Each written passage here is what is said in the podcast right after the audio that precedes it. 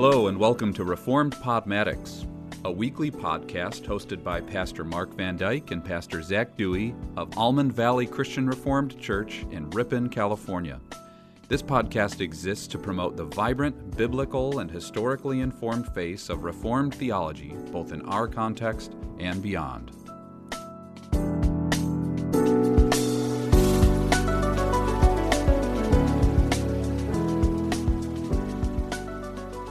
Hello, everyone, and welcome back to Reformed Podmatics. I am Pastor Zach. And I'm Pastor Mark.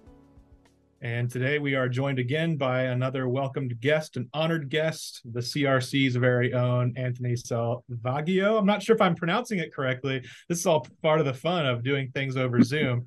Uh, Anthony, so you can correct me and uh, ju- jump in and say your last name when we uh, turn it over to you. But uh, yeah, we're really happy to have just another perspective in our per- perspective series, just trying to get uh, some information gathered from pastors and lay leaders from around the Reformed world, uh, both inside the CRC and outside of our own denominational context. And so we're excited to have um, to have Anthony along to give his perspective from ministry all the way on the East Coast, the opposite end of North America from us here in California. And so Mark, you can maybe share a little bit of your guys' connection and how you came to know each other. I'm kind of the odd man out, so I would love to turn it over to you and let you uh, introduce Anthony as well. Yeah, yeah. So uh, I serve on the Council of Delegates, which is essentially the board of trustees for the CRC, a very large board of trustees with about 50 plus members.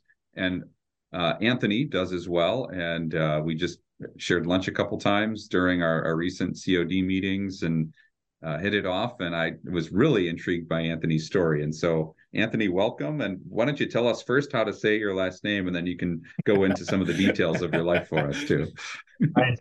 DiMaggio. Okay, like DiMaggio. DiMaggio. Okay, yeah, all right. Yeah. I know it's hard for those. Uh, yes, you're not Dutch, are you, Zach? But you know. No, I'm not Dutch. but I might as well be in this case. I think. Well, I'm Dutch at heart, so uh, that's all right. So it works theologically. the uh, yeah, I, well, first I, I did want to say I love what you guys are doing. I love I love this present series you're doing. I love just the way you approach the Reformed faith. That that kind of winsome uh, but faithful kind of presentation of what it means to be Reformed. I love it. So it's great to be on. Thank you. Yeah. So, yeah, so- uh, you you have a very interesting journey into the Christian Reformed Church, yeah. Anthony. Um, I, am really maybe you could fill the listeners in on uh, where the Lord has Lord has brought you and uh, how you ended up in Rochester, New York. so I started out here. I was born here, but actually the first time I uh, heard about the CRC, my first interaction with the CRC.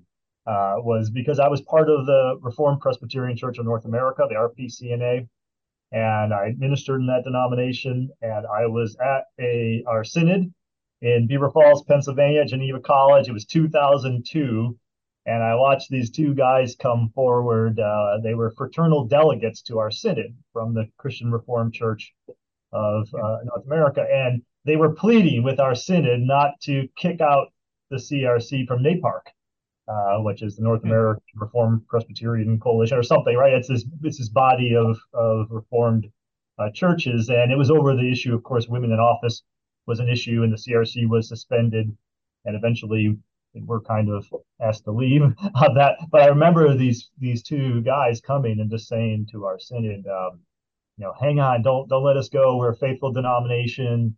And to be honest, I think the, the room was, uh, you know, the CRC is a liberal denomination. It's going down the tubes and all that stuff. So that, that's really the first time I had heard about the CRC and uh, as a young uh, minister in the, in the RP. And I, you know, so I didn't imagine I'd ever be in the CRC based on that. I think I had that view, but in in 2010, I really came through the doors of the CRC through um, the Christian school here. We have a Rochester Christian School, which is was founded in 1917. Our church, our the Rochester Christian Reformed Church goes back, I think, to 1876. You know, so this is great long history. But we really believe, my wife and I, uh, believed in Christian schooling, and uh, so we kind of came in the door there. My wife actually now is the principal of the of the Rochester Christian School, so we're kind of a CRC power couple that way. and uh, that's how I came in the door. Um, and I really was attending here. Uh, the reasons for that are longer, another another podcast episode. Um, but I was actually a member of this church, and I was doing some pulpit supply. But uh, eventually, our our pastor decided to uh, resign, who was working here, and I started filling in. I was doing a lot of pulpit supply around in Reformed churches, and I started doing it here, and we kind of fell in love with each other. I guess I really enjoyed working with the the congregation, and it was I ended up getting called. So, but let me tell you, uh, the other impression of CRC was it was uh, very hard to get into this place. so, yeah, it was hmm. very interesting to have that. like it was very different than the other Reformed churches, you know, and that I had had dealt with. So I had to go through the whole EPMC. I, I had gone to seminary, a Reformed seminary, but it wasn't Calvin, and um, you know, I didn't come out of the RCA, so I I had to like you know go through. I became a commission pastor first while I did EPMC and all. It was it was quite quite a uh, ordeal. Uh, so I did I did my penance. I took the classes and I I made it. Yeah, and so uh, part of the reason that that we really wanted to have you on, uh, Anthony, is that we we'd love to learn and to expose our listeners to the RPCNA a little bit. Um, what can you give some Cliff's Notes description of what that denomination is like, and uh, maybe how it even contrasts the CRC? Yeah, it's um, first I, I have a great admiration, respect. Um, I'm I have a debt of gratitude to the RPCNA. The church I ministered at was right on the campus of Geneva College, College Hill Church. Great people. So I have nothing but but good stuff to say um, well, I guess I got a few things I might say, but, uh, but the denomination itself, the, the, the, crazy thing is there are a lot of similarities. It was great training for the CRC. Uh, it's certainly the CRC is like 40 times you know bigger. it's, it's, the RPCNA is really small, but it has the similarities are it, it had a history of kind of ethnic uh, homogeneity. Like it, it was Scottish. So you just mm, yeah. Dutch and Scottish, same kind of thing. You had, you know, the my directory in my other church, the M's were the big part. Now that the V's are the big part, you know, that's what it was like. So you had historic families going back multiple generations who had been in this church from Scottish descent. All the stuff like the the Jerusalem was in Pittsburgh, seminaries there, the the uh, senior homes there, the college, the you know everything is so it's, it's this kind of Scotch Irish, you know, immigration experience. And so very similar in that type of makeup. And going through a very similar process that our church is going through, where that ethnic family tie that really did, you know, your, your cousins were at, you know, everybody was related to everybody. You know, you played Scottish bingo, I guess.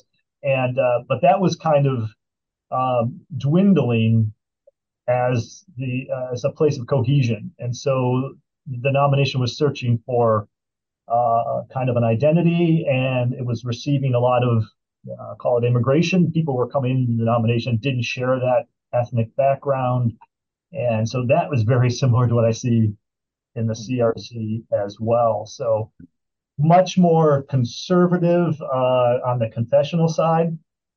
I mean, one of the, the craziest thing when I went to the first CRC classes meeting, everybody was nice to me. it was like this, it was this weird thing because I'd go to presbytery meetings in my presbytery, you know, and it was like, it, it was, there was just a, a spirit of, um, like at, at, the best, like confessional, uh, full throated, uh, hearty, uh, at, at, the worst, there was like a lot more suspicion of one another in the ministry. Like it seemed like I went to classes here in the CRC when I found was you know, like these guys want me to do well. You know, the, the people at, at, classes seem to really want to encourage, and um, so uh, there's a, there there are a lot of those uh, uh, similarities that I think are very helpful. Some of the differences, like I will say that I thought the CRC uh, obviously is bigger, um, has a had a little bit different view of, of the confessional side. I mean, I I sometimes, and we can talk a little bit more about this because I have I'm kind of two minds about this.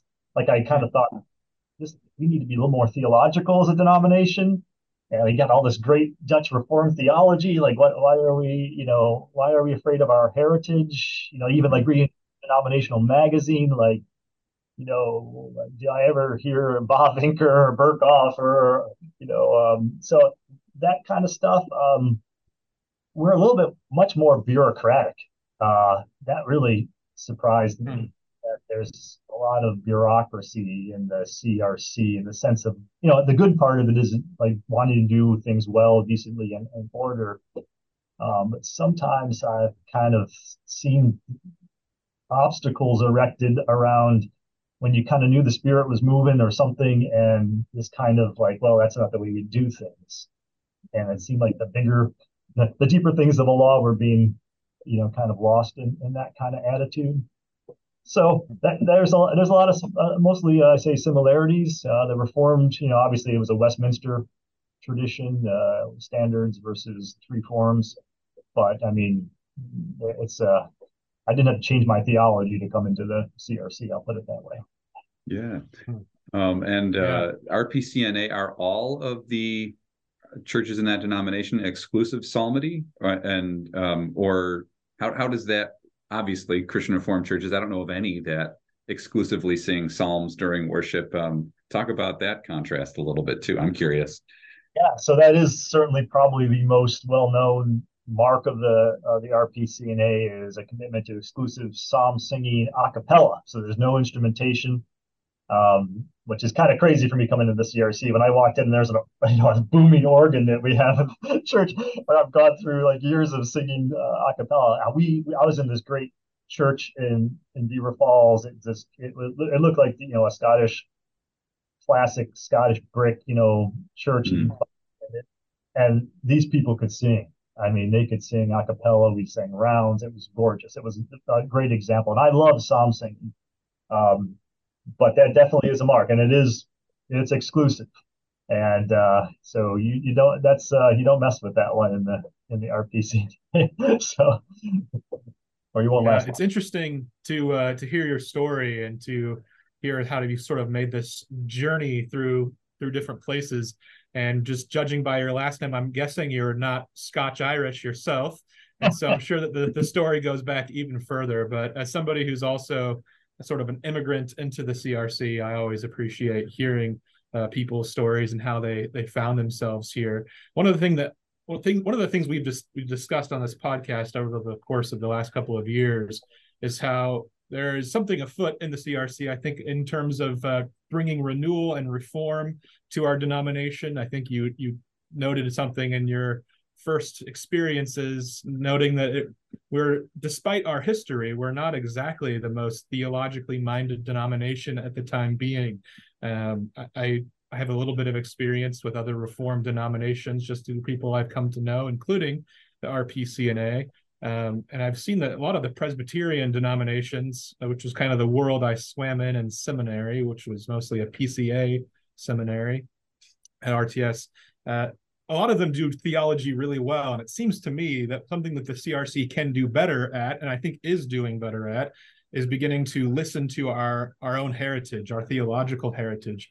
Uh, we had the pleasure of being sent over your article that you're that's coming out with Ligonier uh, with their Table Talk magazine. So um, I read through that, which was a great article about the three full fools of Scripture. Um, mm-hmm. I taught a class on Proverbs a couple of years ago for both adults and for our high schoolers. So Proverbs is a book that's near and dear to my heart. So the whole idea of wisdom and foolishness is something I really appreciate. Um, it seemed to me as you sort of categorize the three fools, uh, which were those who deny God, those who despise God, and those who disregard God uh, good alliteration with the D's. it seemed to me as I as I, I, was really struck by that second one, those who uh, who despise uh, yeah. despise God, who have rejected God or turned from Him, and not not appreciated their inheritance. And something that I've thought about uh, is the story of Jacob and Esau. Esau selling his birthright, not really appreciating the value of that which he has, that which belongs to him by his birth and it seems to me, as somebody who's come in from the outside into the CRC, I've commonly felt like I want people to see the value of what they have right here in front of them.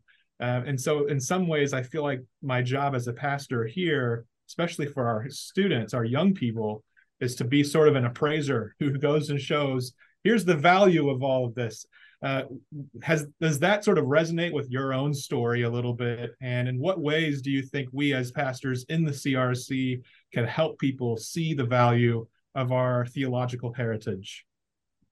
Yeah it does resonate with me. And i feel um, passionate about it. I still haven't found um, i'm still looking for in the crc something to emerge around that idea.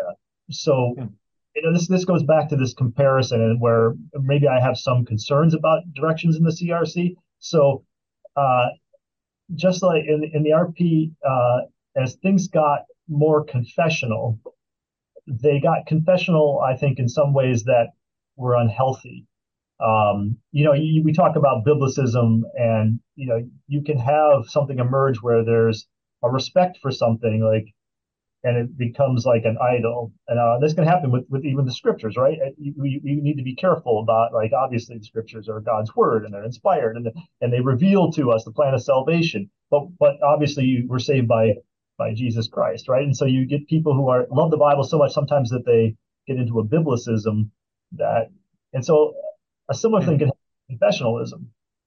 And I and I got concerned about um, where the where confessional standards almost, you know, became uh, de facto kind of uh, on par with scripture. Um, and uh, and were used in ways I think that were unhealthy and kind of tightening things so much that um, I saw some good people get, I mean, faithful people. These were not people trying to undermine the faith or, but so uh, mm-hmm worries. Like, so I watch what's going on in our denomination, and, and in one part, like I, okay, this is we're getting more serious. We're we're we're getting more confessional. We're thinking about this, but I'm still kind of looking for, you know, um, like it seems to be narrowly focused right now.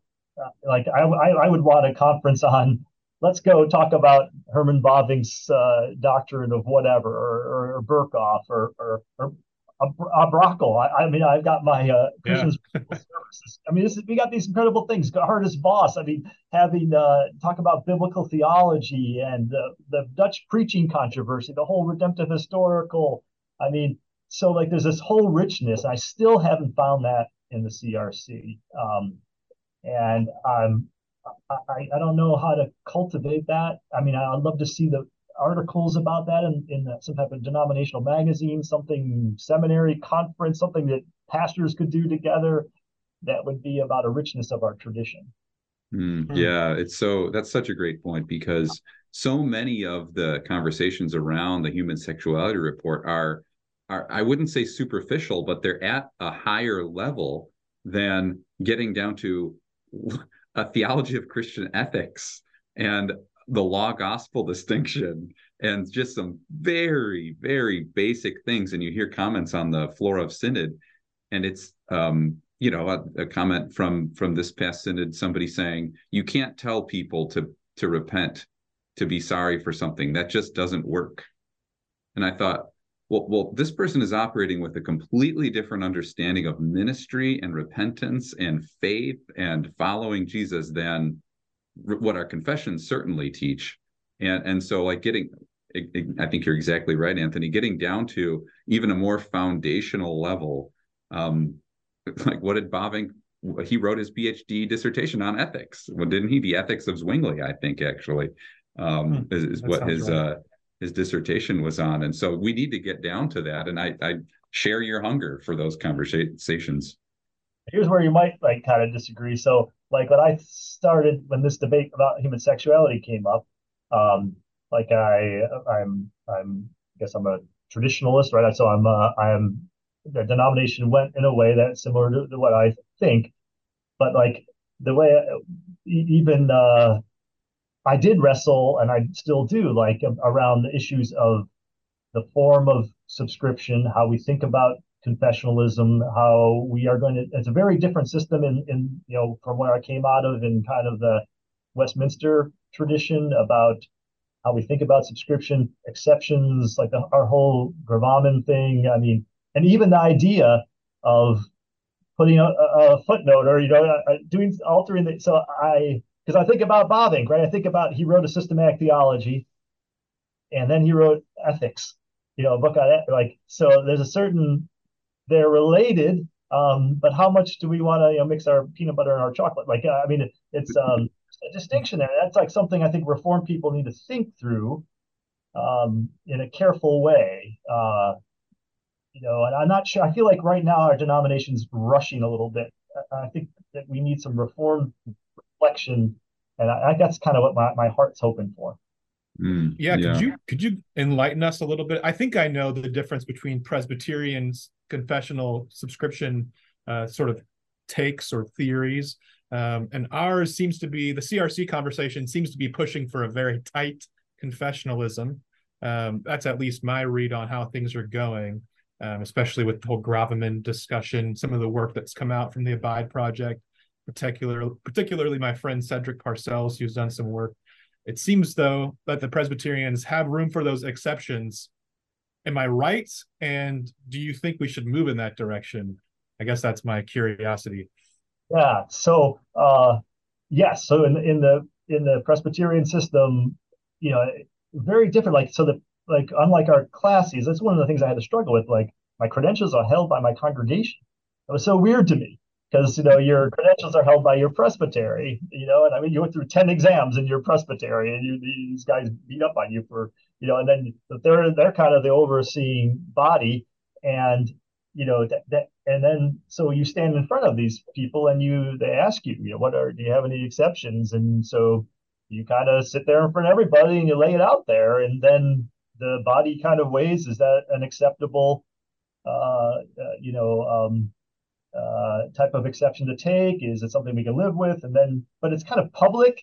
It's there's there's a means for some discussion and flexibility around that. I, I think an ability to be honest mm. about things, and um, so I kind of like that. And I feel like ours is kind of this weird system, you know, and, and it has this kind of historic thing where really at one point it was I mean, we have the strictest form of subscription historically, then you know, and yet the denomination among these other Reformed churches would have been considered confessionally more liberal, like the CRC would have been from those in in other Reformed denominations.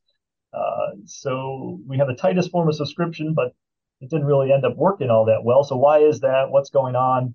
And how do we, you know, uh, so I, I kind of, um, yeah, I, I have some I like to have I, I, about that whole thing and how we do that, that well. And so I, have been, you know, and a lot of confessional. So I think Cedric Parcells is fundamentally right uh, in his critique. His history. And, right, right. Too.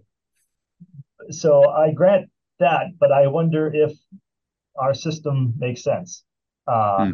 whether it's right in the in whether it's the best that we can do um, I think that that's a fair question to ask personally, um, for the sake of the honesty aspect that you mentioned.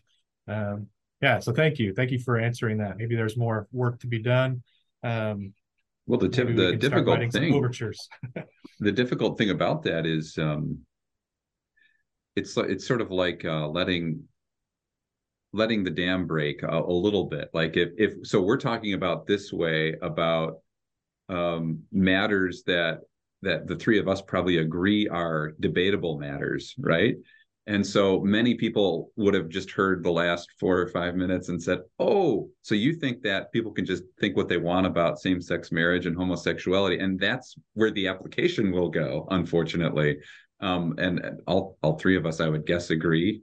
Uh, no, that that's actually a matter of salvation. It's dealing with what we call sin and um, unrepentant sin um, it threatens the soul and, and so uh, therefore we need to figure out what i hear you guys saying is a better way of talking about debatable matters so that we could probably be more united on the fundamental matters actually as well and we we can grow in our discernment of the difference between those two things is that kind of what i hear you guys saying yeah, that's kind of what I would think. There was a lot of work that would need to be done in order to come yeah. to that position in a wise way, because that's kind of how the CRC has been treating confessional subscription. It seems to me, that we have don't we have no room for the exceptions. we've been just using the gravamens as exceptions, right? That's that's how we've come to the place that we are, which seems deceitful. And I think that that's a problem. If we had upfront, honest conversations allowing people during an ordination exam to give their exceptions, uh, maybe we would be able to uh, withhold ordination for people um, as needed on a case by case basis. That's just me th- sort of thinking out loud. Yeah, and it brings up the issue like um, what should be the form and levels of subscription for different levels. I mean, we had that issue come up, right? So what about members? You know, and I know Cedric has has answered that question, but like it took nobody. I, I that moment on Synods floor, like people were like, I don't know. It's like, how can we be in a denomination that doesn't know that, right? And then and then having it's it's from some footnote in 1965 or something, and some you know minutes like, is this where? So mm. like, oh, let's make it clear what is the form of subscription uh, for a, a, member? You know, what is the level of confessional commitment? Uh, what is it for an elder and a deacon? What is it for a minister of the world, word? We have, you know, a, a three office system. And throughout the history of Reformed theology, there have been a variety of of views about that. I, you know, I just been reading James Bannerman, you know, classic, you know, uh, king of of really the of of what the church is all about, and you know, his kind of you know tome on this, and uh, you know, he talks about there being different standards for you know, no, of course we wouldn't want to have deacons and elders to be subscribing at the level of a minister of the word because of training and background or whatever, you know. And I realize somebody could say, well, the literacy and all that kind of, but it's something to think about. Like, how do we function as a church, and um, you know, how, how we want to treat uh, that. So that's kind of where I might have some, you know, concerns about the direction. I'm happy we're talking about confessions. I'd yeah. like to talk about something else other than human sexuality. Now, I know people would say the reason we're forced to talk about it is because uh, obvious obvious reason. I mean, I listened to your last podcast with the guy from the RCA and just talking about you know the relief of not having to talk about it anymore. And uh, but I guess for me, the the I want I want to see the proof that our denomination really wants to embrace a broader discussion of what it means to be reformed, and not just a narrow um, or pursuing a confessional kind of path to root out something we're concerned about without giving consideration to maybe some unintended consequences. Mm, yeah. Wow. Yeah, I think the light bulb just went off for me. That was well said. Thank you, Anthony. well, and um, I'm even just uh, recognizing that we have a predominantly lay audience. Um, there, some people might be listening and wondering, like, what, what, how does this, I guess, apply to just the person, the average person in the pew? That the thought here is, um, somebody could become a member of a Christian Reformed church, um, you must believe the gospel that God's word is true. All of the to answer in good faith and in good conscience the questions of a profession of faith. Um, but uh, like Zach and I were just talking not too long ago about a young man in our church who he's not sold on predestination, on the doctrine of election. Um, I've heard that said of uh, particular atonement from other people. And so I was thankful that we could have that conversation because okay, well, then it's good for us to know that he's struggling with this. Um, we're glad he's a member of our church. We're glad he's a part of of this community, and he'll serve in all kinds of um, important ways, even. Um, but it's good for us to know if if his name comes up for deacon or elder um, that this is something that we have to have a conversation with him about, and we want to encourage him towards embracing um, the teaching of the canons of Dort. And so uh, that that's that's kind of how things work from the pastoral perspective, just giving the lay person a little bit of um, pers- uh, yeah, sort of a glimpse into the actual um, outworking of of a lot of what we're talking about. But um, often that that recognition that we that that young man is a part of our church is let's just be honest abused and turned into oh well then just anybody can come in and you shouldn't be so mean to those people who want to be pastors in the crc even though they have their struggles about same-sex marriage or um, or other things. It's like no um, the teacher will be judged more strictly. Um, and so therefore the the teacher ought to teach what we believe what we say on paper we believe. And so um, there is a distinction there. That doesn't mean uh, pastors are called to a different morality than than than regular members, but um, we're certainly called to be uh, above reproach and to, to, teach with integrity. And so, um, anyways, I, uh, we're we're starting to wrap up here. Anthony, I'm curious. You you just mentioned um, we need to move into a place of having a good discussion on what it means to be reformed. So, how would you um, direct? You're the Pope of the CRC for a day, and uh, what uh, what would you say is, the direction that we need to be heading? if I could control the uh, uh, the editor of the banner, I would ask that there would be an article in every month's issue written from that perspective, that we get that in the drinking water um, you know, there'd be an outlet for that. But that would be a priority of our denomination. I mean, I'd like to see that, um, you know, at our seminary, that there would be a place where, I mean, there, there is a, a conference, you know, that's that's held. There's a, there also is this Bavinck uh, Society, or so there, there are some things they're kind of muted. I mean, I, I would like to see again some type of uh, to see our you know seminary be a place where there would be a place that pastors could come that there would be a conference that uh, was surrounding some of that history. Um, you know, I think there's, uh, I, I, think I like to see that kind of, and I think for ministers being trained, uh, to see them reading those texts as part of their experience. I mean, I realize there can be uh, an idolatry to that too, right? I, I, get it, right? And I also believe we have learned things and that the, the, that I, you know, the faith grows in ways. And so I don't want to get totally, uh, but I don't think we're overdoing it right now. So I guess those would be a couple of initial things. And, you know, so like, you know, these, these conference, like a Abide conference, I, I would prefer to see a Bavinck conference. Okay. You know, or, or hmm. whatever we want to call it that we, that, you know, and, and that people like, like meeting you, Mark, your COD. One of the great things about COD has been, uh, meeting people like you. I, I think our pastors and our leaders need to, hmm. you know, mingle a little bit and around good stuff. Yeah, hmm. yeah. We just get together and have some food and talk about what's going on in our churches, and we see, uh, you know, even like we saw with Paul last week as well, and now with you, it's like, wow, there's regular good gospel ministry happening, and um, we get caught up in those hot topics i guess that's partly what i hear you saying anthony is let's get to the fundamentals and the the hot topics will sort of almost work themselves out if we're all um, centered on god's word and and a reformed hermeneutic of it so um, I, I applaud the I, I love the idea yeah. of the banner uh, publishing a little bit more theologically rich material. Um, there was a time when the Gospel Coalition, I, they don't do this as much anymore, but they were producing pretty regularly, like, uh, here's an issue that our world is facing, and get a, a, really thoughtful, and sometimes it was Baptist or Presbyterian analysis of it and response to it. Um, and I was always sort of hungering for the Christian Reformed Church to produce a little bit more like that. And so uh, I think you're, uh, it's a great idea. Um, and I think people would read it and they would like it. I think it's not being done a lot of times because oh no one would read that or be interested it's like no you know some of the questions i get as a pastor my kid was baptized when they're a baby and they've never followed the lord. What where are they at with the lord?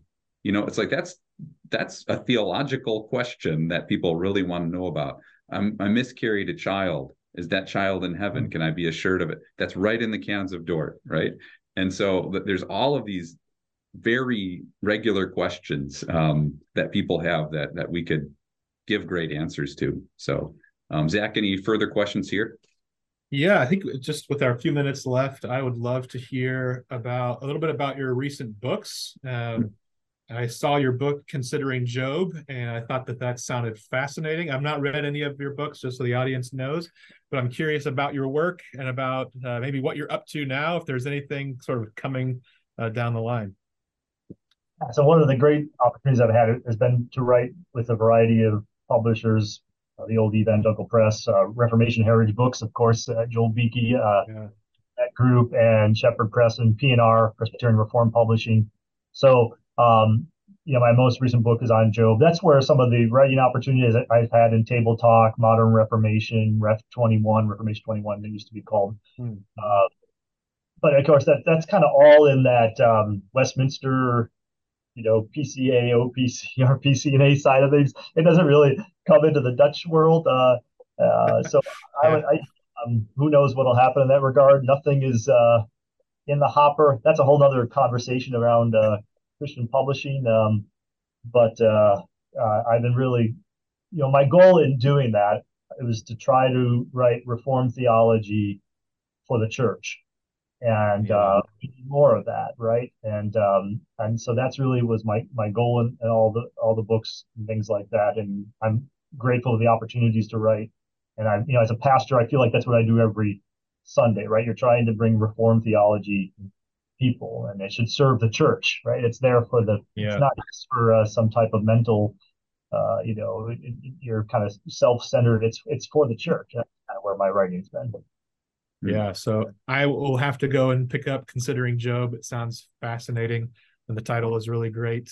Um, so yeah, yeah, we'll, I think we'll that's put, everything I have. Mark, unless you have anything else to close well, up. Well, we'll put those some links to Anthony's work in our uh, show notes here for the podcast. Yeah, if people are, uh, I, I, would guess they'll be very impressed by uh, all that's been said, and so go read some of his books if if you want to continue with it. Which uh, which issue of Table Talk is your article on wisdom going to be in? Is that the coming month? October. It says October 2023. Okay, so people, uh, there's another resource for people. Is uh, firstly, I do want to commend to people Anthony's preaching, which is excellent, and I was biking around the streets of Ripon listening to Anthony in my ear recently, and was blessed to to hear an excellent sermon from his church, Rochester CRC. Um, so I I found it on Spotify. I'm pretty sure people could do that. Um, and then Table Talk magazine is an excellent uh, resource. It's it's sort of a lay level theological magazine. Is kind of what I would refer yeah. to it. And so if people great magazine, by the way.